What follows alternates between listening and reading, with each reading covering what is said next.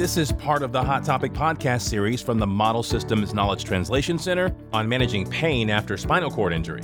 Robert Irwin, MD, Associate Professor, discusses a new standard of care. This definitely is a study that I think will lead to a new standard of care for spinal cord injury patients.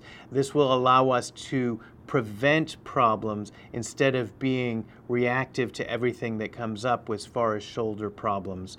Um, it will also allow us to decrease the amount of medications they may need, decrease the overall costs of their care, um, and keep them out in the community, in their homes, instead of going to doctor's offices all the time. So I definitely think that this is going to be one of the um, probably initial studies that will help change our standard of care for shoulder care in patients with spinal cord injury.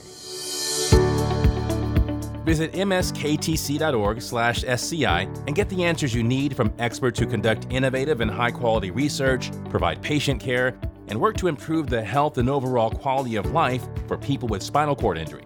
That's msktc.org/sci.